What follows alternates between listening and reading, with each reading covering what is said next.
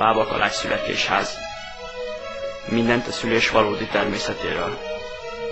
Podcast and more.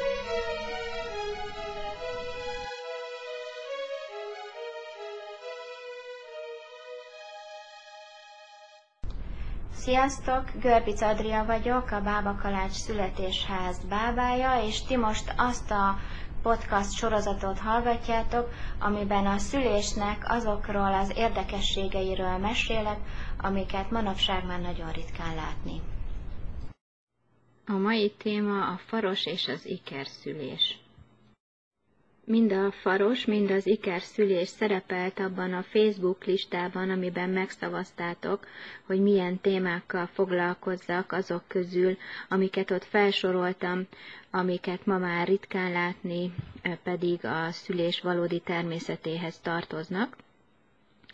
és mégis lehet, hogy vannak, akik azon csodálkoznak, hogy egyáltalán mi közön van nekem ehhez, mert hiszen mind a faros, mind az ikerszülés magas rizikójú szülésnek számít, és 2011 óta, amióta az intézeten kívüli szülést rendeletben szabályozzák, azóta mi bábák ilyen szüléseket nem vállalhatunk el. Szeretném, hogyha nem felejtenénk el, hogy a szülés egy teljesen normális élettani folyamat, és mind a farosszülés, mind az ikerszülés csak a normális szülésnek egy ritka változata, de ugyanúgy normális szülés, nem pedig patológia. Másrészt pedig azt se felejtsük el, hogy a Magyarországi otthonszülés nem 2011-ben a rendelettel kezdődött, hanem már a 80-as évek végén, és hogy az a személy, aki akkoriban egyedüliként, majd később nagyon kevés társal egészen sokáig vitte a szüléseket, maga és szülész, nőgyógyász, orvos is egyben, így tehát elvállalhatott olyan szüléseket is, amiket ma már a szabályozás után nem lehet elvállalni de mivel én magam is 2000 óta járok mások otthoni szüléseihez, ezért magam is láttam már olyan szüléseket otthon, amik ma nem férnének bele a rendeletbe. Arról nem is beszélve, hogy olyan országokban, ahol a felnőtt nőket kompetens, döntőképes embernek tekintik, nem úgy, mint Magyarországon, ott a szabályozás nem arról szól, hogy kit zárunk ki a szülésből, hanem csak az van szabályozva, hogy milyen kompetenciával kell rendelkeznie a bábának ahhoz, hogy szüléseket kísérhessen. Minden más az ő közös megbeszélésükön, megállapodásukon nyugszik. Tehát a bába elmondja, hogy mi az, amit ő el tud vállalni, a szülőnő pedig eldönti, hogy ő mit szeretne, és a rendelkezésre álló információk alapján felelősen dönt. Tehát külföldön nagyon sok helyen sem az ikerszülés, sem pedig a farosszülés nincsen kizárva az otthonszülésből. Sőt, nagyon sok helyen igazából a születésházak és az otthonszülés az a terep, ahol vannak még olyan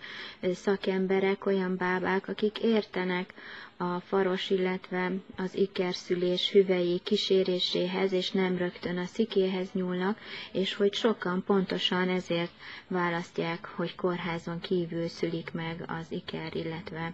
faros gyereküket. Ráadásul nem tudom, hogy a hallgatóim közül kik látták, de nem régiben bejárta az internetet egy felvétel egy német bábáról, ahol váratlanul iker baba született, az első kisbaba a fürdőszobában született meg, arról nem készült felvétel, csak hallani lehet a beszélgetésből, hogy nagyon hamar egy picike baba kipottyant, szó szerint az anyukából nem is tudták igazából elkapni, leesett a kisbaba szerencsére nem túl magasról, és nem is esett baja.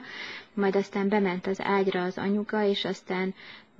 néhány perc múlva kiderült, hogy még nincs vége a szülésnek, hogy még egy gyerek jön, és nagyjából négy perce volt arra, hogy hozzászokjon a gondolathoz, hogy ikrei lesznek, mire már a második babát is a kezében tartotta.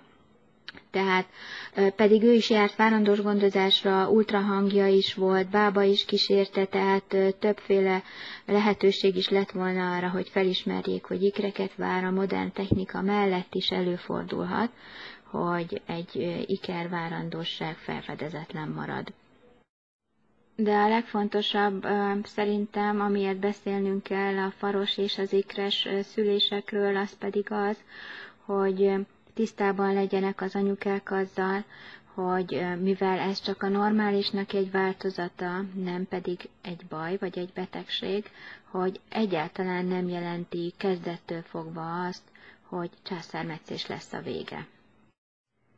Természetes módon ikreket fogadni nagyon kicsi esély van, egy petéjű ikreket különösen. A két petéjű ikrekre egy kicsit lehet hajlamosító tényezőt termelni, vagyis hogy az családban halmozódik, ahol vannak már ikrek, ott női ágon öröklődik, és nagyobb eséllyel fogan ikreket az, akinek a családjában ikrek vannak, illetve az idősebb korban várandósok, illetve aki többedik gyerekét szüli, ott is egy kicsit nagyobb az esély a kétpetéjű ikrekre.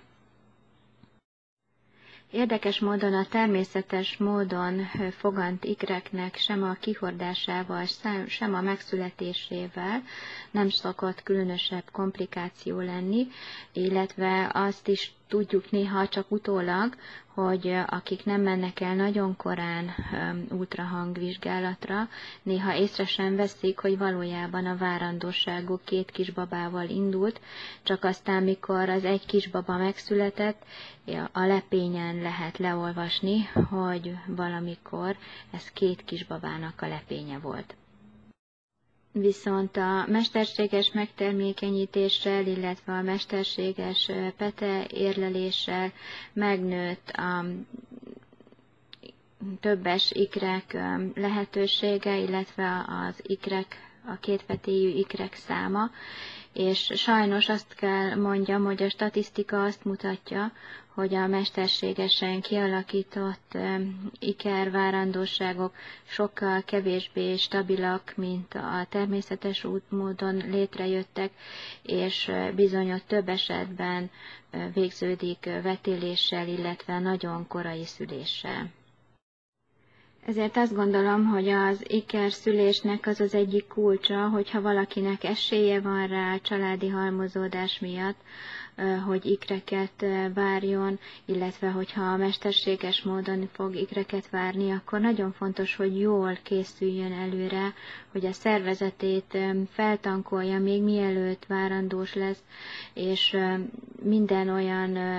anyagot a szervezetébe juttasson, amire majd duplán szükség lesz, amikor a várandóság bekövetkezik. Erről szeretnék majd egy külön alkalommal beszélni, hogy mi mindent érdemes a szervezetünkbe juttatni, lehetőleg természetes forrásokból, hogy mi az, amire érdemes figyelni, illetve hogyha valaki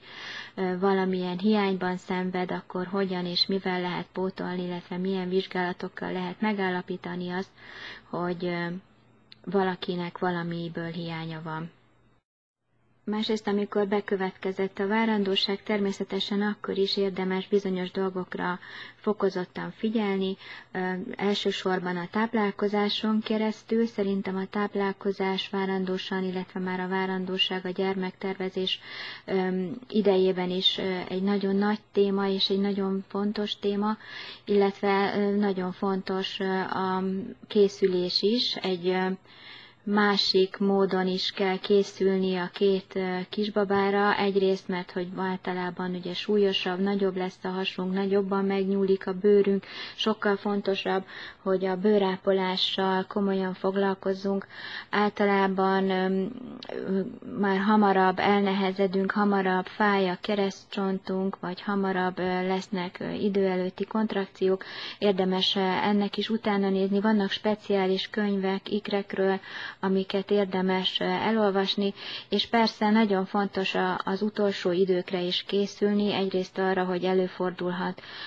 nagyobb valószínűséggel, hogy korábban jönnek, és hogy akkor arra hogyan lehet készülni, másrészt pedig nagyon fontos, hogy segítséget kapjunk mind a várandóság utolsó heteiben, mind pedig a szülés utáni első hetekben, mert azért az ikrekkel nagy káoszba fulladhat a gyermek egy időszaka, ha nincs jól megszervezve a segítség, még egy gyereknél is sokszor káosz uralkodik. Ikreket várva az első panasz a keresztcsonti fájdalom szokott lenni, amikor a méh megnő, ugye a két babával már hamarabb, nagyobb méretű lesz, de még különösen a hátrahajló még esetében, még a kismedencébe e, található, akkor ott sokkal hamarabb ránehezedik a keresztcsontra, mindaddig, amíg aztán majd a méreténél fogva előre nem billen, és akkor már jól fog látszani, addig általában ez nehézséget okoz. Ilyenkor még kicsi a hasunk, és hogyha egy szoptatós párnát, vagy ha az még túl nagy, akkor egy összegöngyölt törölközőt teszünk az alhasunk alá, akkor ki lehet olyan pózt találni hasonfekve, amiben tehermentesíteni tudjuk a keresztcsontunkat, illetve a szalagokat, és akkor azok nem fognak olyan nagy mértékben nyúlni, illetve fájni. Ugye a másik probléma az maga a méhtartó szalagoknak a megnyúlása és annak a fájdalma. Erre is vannak természetgyógyászati szerek, illetve olyan olajok, amiket ilyenkor a hasunkra lehet kenni, hogy ezt enyhítsék. A következő probléma, ami az ikrekkel várandósakat még fokozottabban érinti általában, mint az egygyereket várókat, az pedig a bőrnek az extrém módon való megnyúlása, tehát a striák, a terhességi csíkoknak a kialakulása. Ez ugye azt jelenti, hogy a kötőszövet nem bír olyan gyorsasággal tágulni, ahogy a bőrünk, és ez aztán repedéseket okoz a kötőszövetben. Erre hajlam is erősíthet minket ebben, tehát hogy van, aki erre hajlamos, és akkor jobban kialakulnak ilyen csíkok. Az is igaz, hogy ha valaki nek ugye nagyobb ö, súlyú gyereke lesz, vagy miatt, hogy két gyereket vár, eleve nagyobb súlyt fog cipelni, akkor nagyobb esélye van rá, és ha már kialakultak ezek a csikok, akkor viszonylag ö, nehéz eltüntetni őket, illetve van, akinek nagyon lassan múlnak el, vagy lassan halványulnak el, viszont ö, megelőzni meg lehet, mármint valószínűleg nem százszázalékosan, de mégis enyhíteni lehet a formáját azzal, hogyha már így a 12. héten túl elkezdjük a bőrünk vérellátását javítani, csipkedő masszázsal, masszírozgatással, illetve bizonyos olajkeverékekkel, amik általában valamilyen nagyon jó zsíros, melegítő olaj és ahhoz kapcsolódó illóolaj keveréke. Bizonyos könyvekben utána lehet ennek olvasni, és lehet ehhez tippeket kapni. Vannak országok, ahol, hogyha valaki ikreket vár, akkor receptre felírható neki a 24. héttől egy háztartási segítség, tehát hogy jön valaki és takarít, most főz helyette, és szerintem ez egy nagyon klassz intézkedés. Azt gondolom, hogy Magyarországon ugyanezt receptre tudtommal nem lehet feliratni, de hogyha valaki megteheti, vagy megengedheti magának, vagy olyan családja, rokonai, barátai vannak, akkor nagyon is nagy segítség, az utolsó időkben, amikor már elnehezül a test, vagy amikor az, amikor az a tét, hogyha jól tud valaki pihenni, akkor tovább bent maradhatnak a kisbabák, és minden nap számít, hogyha segítséget kap a háztartásban, és hát persze az nagy előny, hogyha a párunk tud ebben segíteni. Ikreket várva nagyobb a valószínűsége annak is, hogy idő előtt érzünk majd még összehúzódásokat, haskeményedéseket. Erről is érdemes tudni, hogy ez bizonyos mértékig teljesen normális, hiszen ahogy a méhünk nő, egyre nehezebb a méh vérellátását saját magának biztosítania, azt ugyanis a méhünk egy ilyen púzálással biztosítja, amikor még kicsi, ilyenkor ezeket a púzáló, állandó púzáló mozgását a méhünknek nem is vesszük észre, és amikor egyre nő a méhünk, különösen aztán így a 20. hét környékétől, amikor ugrásszerűen nőnek a kisbabák odabent, akkor ezekkel az összehúzódásokkal tudja a méh a vérellátását biztosítani. De amikor azt érezzük, hogy nagyon kemény, nagyon fájdalmasan erős, az biztos, hogy mindig figyelmeztető jel arra, hogy lepihenjünk, feltegyük a lábunkat, lassítsunk, ne annyi munkát vállaljunk,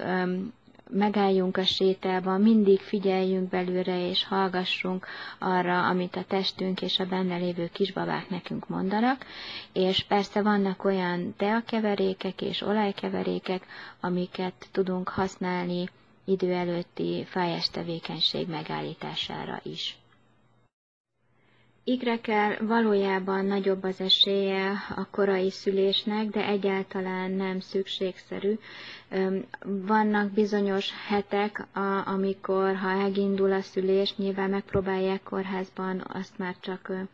orvossággal lehet megpróbálni leállítani, hogyha nem sikerül, akkor dönteni kell arról, hogy a kisbabáknak mi az érdeke,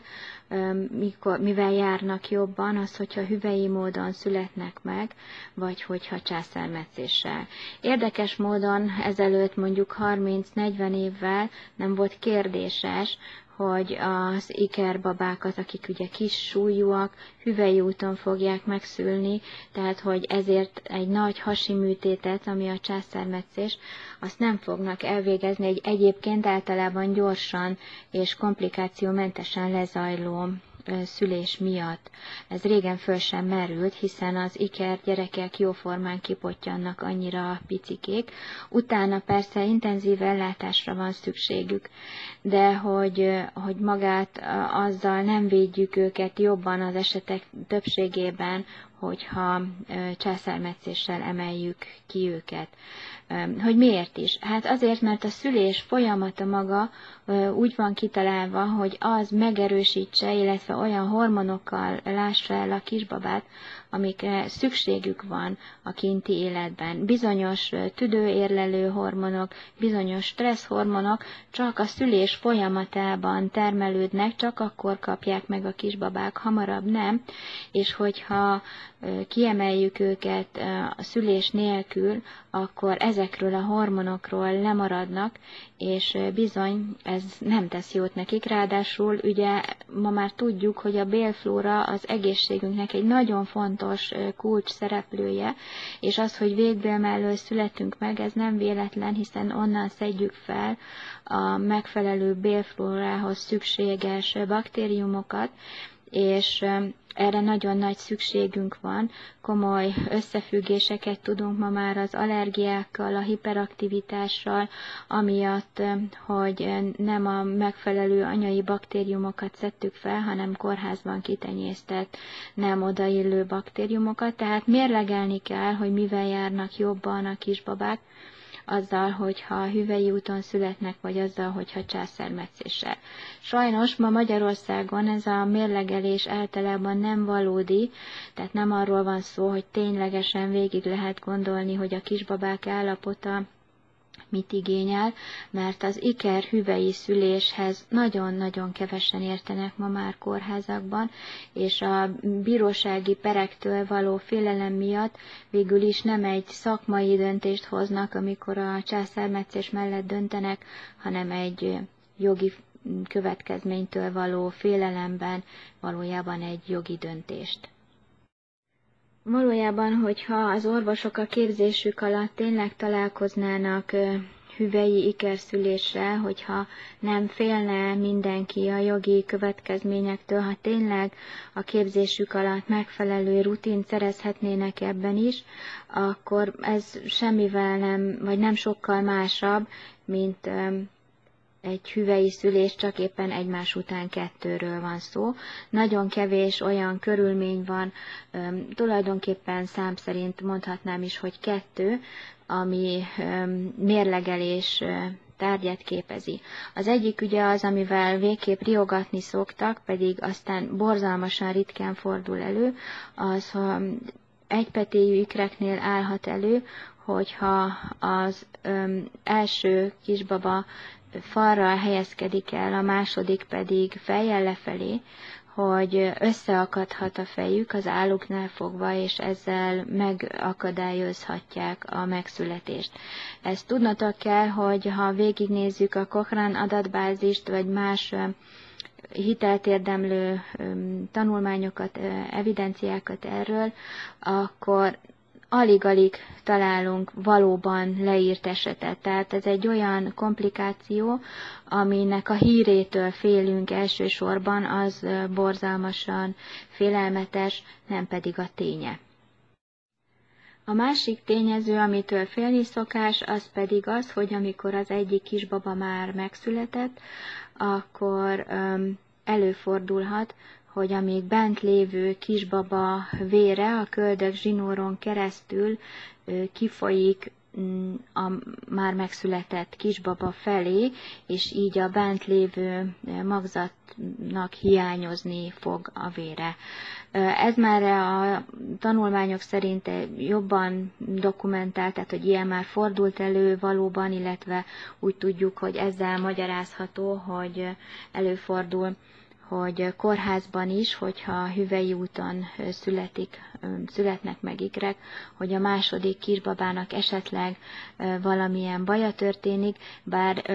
nem derül ki egyértelműen ezekből a dokumentációkból, hogy ez csak a feltételezés, vagy ez bizonyított tény, hogy tényleg ez történt. De ha ezt mind igaznak is gondoljuk, akkor is nagyon-nagyon kicsi számról van szó,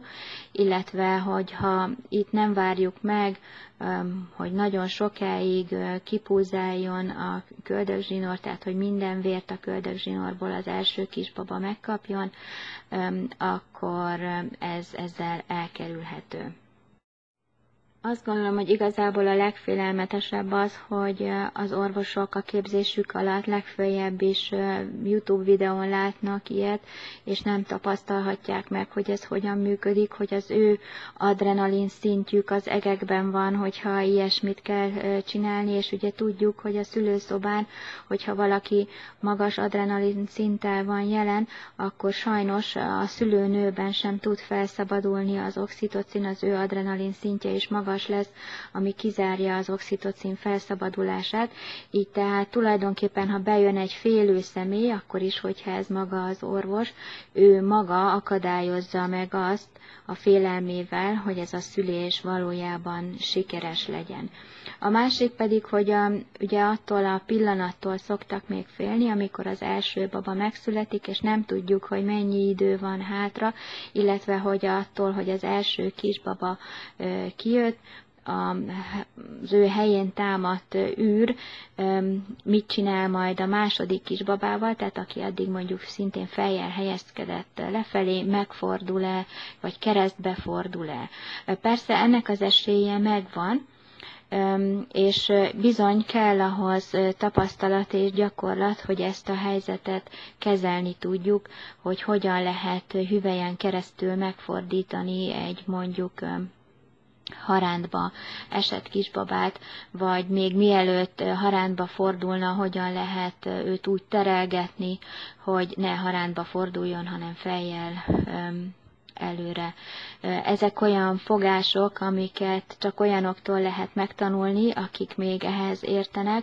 és hogyha nem engedjük, hogy azok, akik ehhez értenek, ezt megtanítsák nekünk, akkor ez a művészet el fog veszni.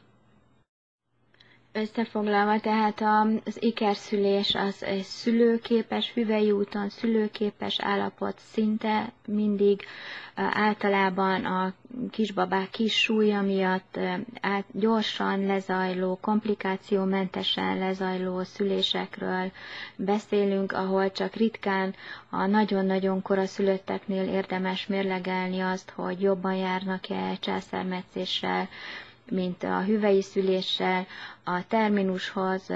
közel, illetve azon túl akár, pedig nem kérdés, hogy a hüvei szüléssel jobban járnak a kisbabák, mint a császármetszéssel, amennyiben olyan szakember áll rendelkezésre, aki nem fél a hüvei ikerszüléstől valójában sokkal félelmetesebb a szülés utáni időszak. Egyrészt, hogyha koraszülöttek lesznek a kisbabák, akkor bizony még hetek vannak hátra, amíg nem jöhetnek haza, és amíg izgulni lehet az ő egészségükért, de amikor már otthon vannak, vagy hogyha nem nagyon kis súlyúak, és akár rögtön haza is mehetnek, akkor bizony két babát gondozni egyszerre, szoptatni egyszerre, az nagyon nehéz feladat, és nagy segítségre van szükség, de nagyon érdemes a szoptatást megpróbálni, még akkor is, ha esetleg um, itt nagy valószínűséggel fejni fog kelleni, illetve az is előfordulhat, hogy időlegesen tápszeres kiegészítésre lesz szükség. Um, érdemes ezügyben um, szoptatási tanácsadóval konzultálni, illetve felhívnám a magyar rendeletalkotók figyelmét arra is, hogy vannak olyan országok, ahol ikrek mellé bizony TB alapon jár segítség, aki a háztartást viszi addig, amíg az anyuka egyrészt a gyerekágyban pihen, másrészt a szoptatást két gyerekkel szépen begyakorolja. És persze igen, a szoptatási tanácsadó is TB alapon jár.